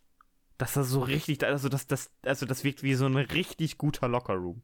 Da, da, da läuft's. Da sind alle, alle miteinander gerade in einer Einheit. Das Team steht. Da kackt sich wahrscheinlich niemand richtig an oder so etwas. Da gibt's keine internen Quälereien. Da wird einfach Football gespielt und alle haben Bock. Wie gesagt, also diese, dieser Vorblock von, von Josh Reynolds. Äh, Craig Reynolds. Äh, Greg Reynolds, ja, genau. ja, die haben auch zu viele ja, Reynolds gibt, in ihrem gibt, Team. Gibt leider, gibt leider zwei Stück ja, der ja, Offense. Craig Reynolds war es, stimmt. Äh, zeigt, hey, äh, wir stehen füreinander ein, wir machen geilen Scheiß zusammen und wir wollen jetzt endlich mal gewinnen. Da hab ich Bock drauf. Ich gönn's, ich, ich, dem Lions gönn ich's einfach vom Herzen. Ja, die, bra die, die brauchen das. Die brauchen das einfach. Klar, du, du, äh, also dominieren würde ich jetzt noch nicht sagen. Äh, das ist, das geht schon, ja, gut. Du hast die meisten, also einige Spiele die letzten Wochen beide mit mehr als zwei Touchdowns gewonnen, Führung, seit vier Wochen schon. Äh, das ist schon, schon gut. Aber ansonsten, ja, das, das läuft. Ich Ja, freue mich drauf. Aber ich meine, ich meine, wir müssen ja nicht mehr über Dominieren sprechen, weil sie, sie ordnen sie sich sie halt machen das Spiel einfach, sie, sie spielen das Spiel als, als äh, Gewinner runter. Im- ja. im, im, im Vergleich zu den anderen Teams, habe ich ja vorhin schon mal gesagt, die auch 5 und 1 stehen oder die äh, 4 und 2 stehen, die ordnen sich eigentlich ein in der Art und Weise, Mhm. wie Offenses gerade zeigen, ob sie gut sind. Ja, das sind dann nicht immer die, die, die mega krassen Blowouts, aber das ist halt trotzdem 20 zu 6 gegen Tampa. Hat zwei Touchdowns Ähm, Unterschied, ja. Ja, du hast äh, 34 Punkte gegen die Packers gemacht. Du hast 20 zu 6 gegen die Falcons gewonnen. Du hast äh, dir einen Mentalitätssieg gegen die Chiefs rausgeholt. Du hast die Panthers abgefrühstückt. Das, das gehört alles mit dazu. Und so, und so, be so bewegen sich ja viele andere starke Teams ja auch gerade. Und denen äh, werfen wir das jetzt auch nicht vor. Also die sind schon auf, so auf, auf gleichem Level. Ja, die haben sich echt gut gemacht. Eine tolle O-Line, die Defense funktioniert toll. Also man möchte jetzt einmal hervorheben, äh, hier, ach, jetzt komme ich gerade nicht auf den Namen. Ich suche Äh, wir, wir werfen es den großen Teams nicht mehr vor, jetzt wo wir allmählich verstehen, äh, dass Offensive Output etwas schwierig ist diese Saison. So wollte ich ja, das sagen. genau. Aiden Hutch Weil, weil, die, weil, die letzten, weil die letzten beiden Wochen haben wir die Teams doch getrashed, dass sie nicht gut genug dominieren. ja, ja, ja. Äh, Aiden Hutchinson spielt eine großartige Saison. Kurz auf Ja, ey, sowieso. Aiden Meiner- Hutchinson mein- spielt wirklich gut.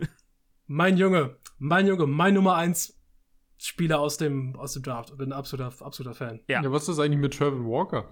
Ja, Trevor der Walker ist macht shit. Shit. Aiden Hutchinson ist auch richtiger Ballhawk, Alter. Hat der Hände. Meine Fresse. Ey, du, der macht die Arme lang, ne? Ja, aber hast du, hast du gesehen, mit, mit Bare Hands aus kurzer Entfernung einfach den Ball wegge weggesnackt. Das ist schon crazy. Ich gebe ich geb nach wie vor einen Call. Ich glaube, dass Aiden, Hut, Aiden Hutchinson vorm Draft gesagt hat zu den Jacksonville Jaguars, ich gehe nach Detroit. Scheiß drauf, was ihr sagt. Ach, der Ähm, kommt daher, ne? War nicht Ja, Homeboy? Ja, ne? Und der hat auch für Michigan State gespielt, also dementsprechend. Ja, ich glaube, ja. der hat einfach gesagt, Leute, ich gehe eh nach Detroit, ihr könnt machen, was ihr wollt. Ich will gar nicht bei euch spielen. Ja. Gebe ich einen Call. Ach, der passt da so gut rein in dieses Team. Das ist echt schö- schön. Ja. Da kann, man gleich, da kann man jetzt gerade eine Träne verdrücken. Das ist schöner Football gerade. Das, das freut einen einfach. Ja. Auch so jemand Was wie Amon Ross St. Brown, der jetzt einfach vierte Runde gedraftet wurde. Äh, erst, der richtig frustriert war, dass er so spät erst ging und jetzt da einfach, einfach ganz klarer Nummer 1 Receiver ist. Ganz klar. Und diese Rolle auch großartig erfüllt. Ja, da wird's, äh, ich sag mal, in der Offseason äh, einen saftigen Vertrag hageln. Ich bin schon mal gespannt, wie groß der wird und ob er damit der bestbezahlte Deutsche aller Zeiten wird im, im American Football. Ähm, wird auf jeden Fall sehr spannend. Eine kurze Frage noch zur Defense der Detroit Lions. Was haltet ihr von Jack Campbell bisher? Ist okay. Ist okay, ne? Ja. Habe ich auch gedacht. Ich dachte, okay, Linebacker sollte man nicht unbedingt in der ersten Runde draften, also off the ball. Ähm, aber ist okay. Hatte ich mir schlimmer vorgestellt. Muss ich ehrlich sagen. Bin jetzt nur ein bisschen enttäuscht äh, von Jamir Gibbs. Da hieß es ja, da hieß es ja nach, nach, dem, nach dem Draft hieß es jetzt ja noch von, von Jack Campbell, ja, ihr wisst ja gar nicht, was wir alles anstellen mit Gibbs. Das, das wird hier quasi, er hat er quasi gesagt, wir haben hier McCaffrey 2.0 gefunden. Ähm, Noch nicht. fünf Wochen, fünf Wochen, äh, fünf Wochen in der, fünf Wochen in der Season ähm, heißt es nun, ja, er ist für uns, uns ein äh, Change of Pace back und ähm, I cry every time, äh, weil ich habe ihn in Runde 3 in Fantasy gedraftet, in, unter Annahme, dass, dass, dass Dan Campbell mich nicht anlügt. aber, aber, aber, aber er hat mich angelogen. Ja, der Dan. Ja. Es, es ist okay. Aber- ich bin nicht salty. Ich bin so scheiße in Fantasy Football. Ich nehme ich es mittlerweile mit einem. Äh, es ist schon Geigenhumor irgendwie. Ja, man muss sich jetzt. Ich, über- ich habe Sam Laporta aus der Free Agency geholt. Bester Move, den ich bisher gemacht habe, weil ich habe Darren Waller gedraftet und Kai Pitts gedraftet. Ähm, die, die existieren schon gar nicht mehr. Die sind verschwunden in der Leere der Fantasy Football Free Agency. Die will keiner mehr sehen. Äh, aber trotzdem gewinne ich äh, keinen Schuh mehr diese Saison. Es ist vorbei. Ja, also ähm, nachdem ich die letzten zwei Spiele im Fantasy Football mit einem Punkt Unterschied in der einen Liga und mit fünf Punkten Unterschied in der anderen Liga verloren habe. Tim, Äh, Tim, hör auf zu heulen. Wir haben dir die letzten Wochen viel zu viel nein, Platz ich sowieso wein, geboten ich wein da, für, ich wein da die die, ganze Zeit drüber, viele. Ist mir egal. für, das für, ist mein Job für, hier. für die Neu-England-Patrioten. Da habe ich Jetzt heute gar wir- nicht drüber jetzt- geredet, also. Nee, aber wir haben dir genug Platz zum Wein geboten. Jetzt müssen wir das einfach mal ein bisschen Nein. wegschieben. Denn ich habe hier noch Breaking News. Das ist jetzt ganz wichtig. Ja, Jetzt kommt was Neues oder, oder ist das schon, schon älter? Nein, das ist Teil der Überleitung. Ach so, okay. Es ist schon älter, aber es ist Teil der Überleitung. Denn, lasst euch sagen, ähm, Aaron Rodgers hat ja wohlbekannt auf Pferdeentwurbungsmittel äh, geschworen. Während seiner ganzen komischen Corona-Zeit und sonstiges. Und wir haben mittlerweile festgestellt, dass dieses Pferdeentwurmungsmittel gestohlen wurde aus dem Vorrat der Denver Broncos. Denn bei den Broncos ist der Wurm drin. Boah, was eine Überleitung. Wir müssen noch mal ein bisschen über die letzten zwei Jahre Denver Broncos sprechen und die Misswirtschaft, die da bisher an den Tag gelegt wurde. Das hat natürlich zu tun, Nummer eins mit dem Russell Wilson Trade, Nummer zwei mit dem Trade für Sean Payton und Nummer drei mit den Free Agency Entscheidungen der letzten beiden Jahre. Ich lege euch einfach mal nur was da. Also, die Kosten ja, ja. für Wilson und für Peyton insgesamt belaufen sich auf drei erste Runden, auf drei zweite Runden, auf einen Fünftrunden-Pick und drei Spieler. Und dafür hast du bekommen Wilson Peyton eine dritte und eine vierte Runde. Hm. Dieser ganze Einsatz hat dir bisher in einer ganzen Saison und in einer Saison, die bisher fünf Spiele alt ist, einen 6 und 17 Rekord verschafft. Das ist ein terrible Return of Investment, möchte ich sagen. Sag Und doch nicht sowas, Fiete. ja, wie kann ich nur? Das ist ja wow. Äh, Peter Zwegert steht neben mir und hat mir das mal kurz vorgerechnet. War das ein Flipchart? Ja, Geil. mit schön dicken schwarzen Edding. Fiese Brise. Aber es ist, es ist einfach furchtbar. Du hast Haus und Hof in dieses Team rein investiert. Letztes Jahr, letztes Jahr, das muss man gar nicht mehr ansprechen. Die Saison letztes Jahr mit Russell Wilson, die war ja legendär scheiße für das, was wir alle erwartet haben. Wir dachten, es wird Äh, jetzt schon- besser. Wir dachten ja, jetzt, es wird schon- jetzt besser. Ja, schon Peyton kommt und trotzdem stehst du 1 und 5. Also, also Äh, wir müssen ja. noch mal kurz, was ich noch mal kurz thematisieren möchte. Für Sean Payton eine erste Runde auszugeben, war am Ende doch irgendwie, das haben wir damals gar Und nicht eine gesagt, zweite. Wie, eine erste und eine zweite auszugeben, war, war irgendwie echt hart blöd. Also sorry, so viel holt John Payton nicht raus. Das, das ist einfach so. John Payton ist wirklich ein guter Coach. Äh, Also, gewesen, jetzt erstmal, sorry, der Rekord sagt ja erstmal, gewesen bei den Saints. Aber eine erste und eine zweite Runde für einen Coach ausgeben. Für einen Coach. Aber Sean Payton hat auch einfach Drew Brees all die Jahre gehabt und ist dann gegangen, weil er ohne Drew Brees gescheitert ist mit Winston und mit dem ganzen anderen Trash, der noch Ja, stand. das, deswegen macht Sean das das Payton Ganze ja aber noch irgendwie gesagt, ah, schlimmer. Dreck, ich will was anderes machen, ich will wieder einen Quarterback, ohne einen vernünftigen Quarterback mache ich hier keinen Coach mehr. Hat er gedacht, hat er jetzt in Broncoshausen, tja, hat er Pech gehabt, ne? Ich meine, Sean Payton würde ich noch so den Benefit of a Doubt geben, weil er ist halt jetzt in seiner ersten Season drin. Nichtsdestotrotz, wenn du für jemanden so viel Kapital hinblätterst, erwartest du eigentlich, dass es früher Klick Ey. macht. Das ist das Beschissene daran. Hätte er nichts gekostet, würde ich da, glaube ich, nichts sagen. Aber so, äh, nicht geil. Du möchtest eigentlich Playoffs spielen. Ich möchte- Du, du, du steuerst auf. Wir reden davon, dass die Broncos Seller sind auf dem Free Agency Markt. Ja. Dass wir eventuell über Rebuild nachdenken müssen bei den Broncos. Es ist, es ist furchtbar. Es sind furchtbare Zustände in Mile High. Und, und dazu kommt, viele, du hast ja einfach, klar, du hast Miami, Kansas City gespielt.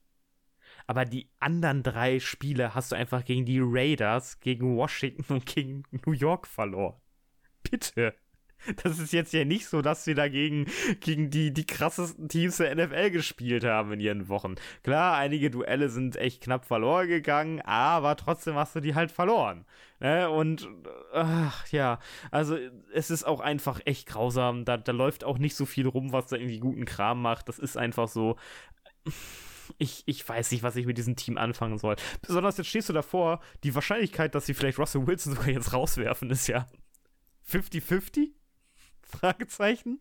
Ja, da, die, die, da, gehen die, da gehen die Berechnungen ja schon los. Ja, Wann ja. kannst du jetzt am besten cutten, damit es nicht mehr ganz so schlimm wird? Die, die Zahlen sind alle furchtbar, die ich bisher gehört habe. Aber ja, also es ähm, wird schlimm. Aber es tut mir auch so, also für Russell Wilson tut es mir auch leid, ne? Also der tut seiner Karriere jetzt am Schluss auch einfach irgendwie nichts Gutes. Das verhindert auf jeden Fall, dass Russell, äh, Russell Wilson allzu zeitig in die Hall of Fame einziehen wird. Wahrscheinlich wird er das nicht. Doch, das wird er auf jeden Fall. Aber Meinst du? es wird, ja, ziemlich sicher. Wer zweimal Ja. im Super Bowl spielt, kommt da eigentlich im Regelfall rein. Ja, einen hat er sogar Ähm, gewonnen, ja. Ja, siehst du wohl. Und hat ja auch mal eine, eine sehr lange Zeit sehr gut gespielt. Also, das Ja, muss man Let ihm auch Russ mal Cook zugute war halten. noch ein Folgentitel Let von Russ uns, Cook, ja. ey, wir haben noch, oh Gott, wir haben noch Promotion für ihn gemacht. Ja, ja, das Aber war nichts- aber auch einfach irgendwie, irgendwie ein anderer Russell Wilson damals, ne? Jetzt sehen wir einen Touchdown, zwei Ja. Interceptions. Äh, Aber Russell Wilson ist auch aus seinen guten Umständen rausgekommen in, nach, nach Broncoshausen, wo die Receiver nicht stimmen, wo die O-Line bröckelig ist und wo man halt auch sagt, so, Russell, du musst das jetzt lösen für uns, das Problem, das wir hier seit Jahren mit uns rumschleppen. Ähm, dass wir seit, lass mich nicht lügen, jetzt muss ich mir echt scharf nachdenken. Ja, also, wenn wir ehrlich sind, seit 30 Jahren keinen vernünftigen Quarterback mehr gedraftet haben. Ja, So. Russell Wilson, wir dachten halt immer, let, let Russ cook und er wird behindert von seinem Coaching-Staff, aber wir stellen fest, dass Russell Wilson nichts, der macht anscheinend nichts von alleine. Nee. Ja. Also der, der braucht, der braucht halt einfach seinen sein Support aus dem Coaching. Das ist halt auch völlig in Ordnung, aber es, es ist jetzt nicht so, als wär, würde er hier. Ähm, er ist halt kein, er ist halt nicht Patrick Mahomes, er ist nicht Tom Brady und sonstiges. er scheint auch nicht mit Sean Payton so ganz zu harmonieren. Gut, das kann ja noch kommen, die Harmonie, aber wenn du, wenn du Wenn ich mir Russell Wilson so angucke, habe ich das Gefühl, dass niemand so richtig mit Russell Wilson harmoniert. Ja, Ja. ich, ich, Auf, glaube, also auf, auf menschlicher Ebene. Aber naja. Ja, ich glaube, das grundlegende Problem ist einfach ähm, Broncos Country? Für, right. genau, für Broncos, äh, dass, dass der Return of Investment bedeutet halt, äh, du hast dich einfach gegen eine Wand gesetzt. Also du bist, du bist jetzt einfach frontal gegen eine Wand gefahren und du kommst da nicht raus. Ja, ja, ja, genau, das war's, Punkt. Also du kommst da einfach nicht raus. Es gibt keine Lösung, selbst wenn du das, was du noch hast an Kapital verhökerst, äh, für ein Rebuild oder so, dann kannst du dir sicher sein. Ich sehe auch aktuell keinen Spieler, der eine erste Runde wert ist. Habt ihr irgendeinen im Kopf? Also wenn ich jetzt so durch die Reihen gehe, durch die, durch die, äh, durch die Key Positions, ich, ich habe da Jerry keinen Judy ist einzigen. nie seiner ersten Runde gerecht geworden. Nein, du hättest egal wen. Gut, Henry Rux ist eine schwierige Angelegenheit. Henry aber, Rux nehmen wir aber, mal raus. aber jeder von den beiden, egal ob der oder CD Lamb oder Justin Jefferson, alle wären besser gewesen. Mit Abstand. Jerry Judy, wir hatten den mal als unseren ersten Receiver, ne? So, so das und das der am meisten Ja, durchstartet. ja, das war ja mal dieses Dreier-Trio. Ja, ich weiß auch ja. nicht, warum Justin Jefferson da am Ende so abgehängt wurde. Ähm, Ja, Justin Jefferson nach seiner aber ja, es ist, es ist ja leider wirklich so. hat er das Duell dagegen nie gewonnen. Also mit Justin Jefferson hat dann von hinten raus das ganze Duell aufgemischt. Aber ja, aber ich, ich habe mal ähm, geguckt, also Rebuild ist halt auch einfach irgendwie schwierig, ne? Also wenn du da jetzt mal so drauf guckst, wenn wir darüber reden, wir reden darum, nächstes Jahr haben sie sieben, nee, sechs, sechs Picks. Davon eine erste Runde, das ist sogar Mhm. gar nicht mal so schlecht, und dann eine dritte, eine vierte, zwei fünfte, eine sechste. Ja, dir fehlt schon mal eine Das zweite war's. Runde. Dir fehlt einfach schon Ja. mal eine zweite Runde. Dir fehlt irgendwie noch eine zweite, dritte oder so etwas. Für ein Rebuild brauchst du einfach mehr von dem oberen Kram. Und da ist einfach nichts. Ja, du musst Und- verkaufen und- und, du, du hast niemanden. Ja, du, du hast niemanden, der verkaufswürdig ist. Also was kriegst du für Jerry Judy? Eine vierte Patrick, Runde? Für Patrick Sertain. Für Patrick Sertain wird irgendein armer Irrer eine zweite Runde und noch irgendwas drauflegen. Das ist wahrscheinlich aktuell dein wertvollster Spieler, den du noch irgendwo rumliegen hast. Ja. Der spielt auch ganz okay. Ja. Ja, der spielt auch echt nicht schlecht. Ja, Ja, okay. aber und, und da muss man, da muss man jetzt, wenn ihr da schon drüber sprecht, man muss jetzt George Payton auch mal ein bisschen in die Verantwortung ziehen bei den Broncos. Ja. Der hat. Wer der, zur Hölle ist er, George Payton? der, der, der GM. Der der GM. die haben heißt- Sean heißt Payton und George Jo- Payton, ja. Ey, Jo- ja. ernsthaft? Ja. Oh mein Gott. Das Allerdings ist ja schreibt sich, George, George Payton schreibt sich im Nachnamen nur mit P-A-T-O-N. Aber ansonsten, Ah, ja. okay, ja, okay, gut. Gott sei Dank. Ja, weiter Äh, bitte. Der, der hält da seit 2021 halt die Zügel. mhm. Äh, Das heißt, die letzten beiden Jahre Missmanagement gehen halt auch auf seine Kappe. Ja. Und was, was haben wir jetzt äh, vor kurzem gerade erst gesehen? Letztes Jahr Randy Gregory geholt, teurer Vertrag, raus. Frank Clark geholt. Da- Das, das war uns allen bewusst. Also, das hat sowieso nie jemand verstanden. Frank Clark ist raus. Ähm, man hatte, man hat sich für Guard Ben Powers entschieden, nur mal so als Beispiel. Ähm, den geholt und dafür den eigenen Guard Graham Glasgow gehen lassen. Graham Glasgow hat jetzt ein wunderbares Zuhause gefunden in der Offensive Line der Detroit Lions. Spielt da besser als nun Ben Powers. Also Draft, Free Agency und Trademarkt wird auch massiv von ihm gesteuert. Und da halt auch nicht gut gesteuert. Da ist viel schiefgegangen. Da muss, die Owner, da muss die Ownership-Gruppe, die ihn, glaube ich, damals eingestellt hat, jetzt sich auch mal, auch mal hinterfragen, ähm, ist er überhaupt noch der richtige GM für uns? Und sollte es, sollte es alles zusammenbrechen, ich meine, das Fundament, das wackelt ja schon gewaltig, aber sollten wir auch noch feststellen, dass irgendwie die Wände nur aus Sand sind, ja? Und das bricht alles zusammen in der Saison, dann ich weiß nicht, ob du schon den Clean Sweep angehst, aber du gehst mindestens wahrscheinlich an den Kopf deines GMs und sagst, du, neuer GM, komm her, stell uns irgendwas zusammen. Wir, wir brauchen Zeug. Wir laufen irgendwie so ein letztes Jahr mit, mit Wilson und versuchen es jetzt mit Peyton in seinem zweiten. Äh, dann verkackst du es dieses Jahr und dann wird wieder Clean gemacht. Ist wahrscheinlich, wenn ich zurück drüber nachdenke, auch kein geiler Spot, wo du anfangen willst zu arbeiten.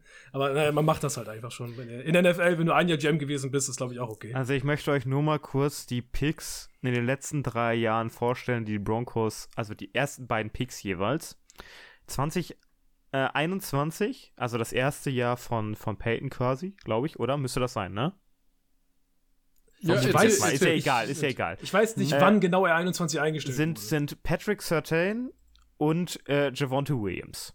2021, die ersten beiden, die sie weg mitgenommen haben. Ja, ja Javonte Williams, das, Bust. Ja. Bust auf jeden Fall. Sertain, guter Pick an der Stelle gewesen. War der erste Cornerback. Ja, dann äh, im 2022 Draft, zuerst in Runde 2, hatten ja keinen Erstrunden-Pick, äh, Oklahoma Offensive Linebacker Nick Bonito. Und danach äh, Tight End Greg Dul Dulcich. Heißt der Dulcich? Oder? Ja, ja, ne? Also das waren die beiden ersten Picks, ja. ja. Naja. Dulcich äh, zu oft verletzt, ansonsten ja, aber wäre so, er bestimmt so irgendwo irgendwo qualitativ ganz okay gewesen, aber ja, aber nicht das, was das Team braucht. Ähm, Natürlich nicht. 2023 jetzt äh, Marvin Mims mitgenommen und äh, wieder einen Linebreaker, Drew Sanders. Also. also. Also zumindest sind davon zwei eingeschlagen. Marvin Mims ist tatsächlich ein ja. toller Pick und Patrick Sertan ist einer der, der, der besten äh, Cornerbacks der Liga. Ja. Ja. Und danach, wenn du halt, danach wirst du auch gemessen an dem, was du spät pickst. Und wenn da, das habe ich bei den Panthers vor ein paar Wochen schon mal erklärt, wenn du da nicht triffst, dann geht dein Franchise halt auch einfach schnell. Also nicht schnell, sondern äh, blutet dann zugrunde. Ja, Nick Bonito, lass jetzt auch, der, der muss sich vielleicht einfach noch ein bisschen entwickeln. Mal gucken, ob da noch was kommt. Ja, liebe Denver Broncos, es ist nicht einfach. Also, also die äh, Zeiten des gewonnenen Super Bowls sind sehr, sehr weit weg. Äh, es, gibt ein, es gibt einen tollen äh, YouTube-Kanal, That's Good Sports. Der Host dieser Show, äh, Brandon Perner, ist auch Die Hard Broncos-Fan und äh, dem tut wahrscheinlich alles weh. Ja, ich empfehle einfach mal äh, eine irgendeine Anzahl von New, also NEW, einzugeben, die Suchleiste äh, Worst Game. New, zum Beispiel New, New, New, New, New, Worst Game. Ihr werdet dann auf irgendeins der vielen New, New, New, New, New Worst Games stoßen, die Brandon Perner bisher über seine Broncos veröffentlicht hat als Review. Denn äh, erstaunlicherweise schaffen es die Broncos fast jede Woche ein New, New, New, New, New, New Worst Game aufs Parkett zu legen. Zu unserem Vergnügen. Kann ich sehr, kann ich sehr weiterempfehlen. Ist äh, guter Content zum Thema Football auf YouTube. Okay, Jungs. Broncos rückbauen, sagen, meine Meinung. Ja. Ich glaube, sowas wie irgendwas rückbauen, das wollten wir auch schon häufig in den Folgentitel einbauen, glaube ich. Mhm. Ja, habt ihr noch was? Es Klingt nicht so. Dann kann ich nur sagen, das war's für heute, meine Freunde. Wir sprechen uns nächste Woche wieder und an alle da draußen an den Empfangsgeräten, ja? Wir wünschen euch noch einen schönen Tag oder eine schöne Nacht, je nachdem, was ihr gerade macht. Also, macht's gut und bye bye. Tschüss.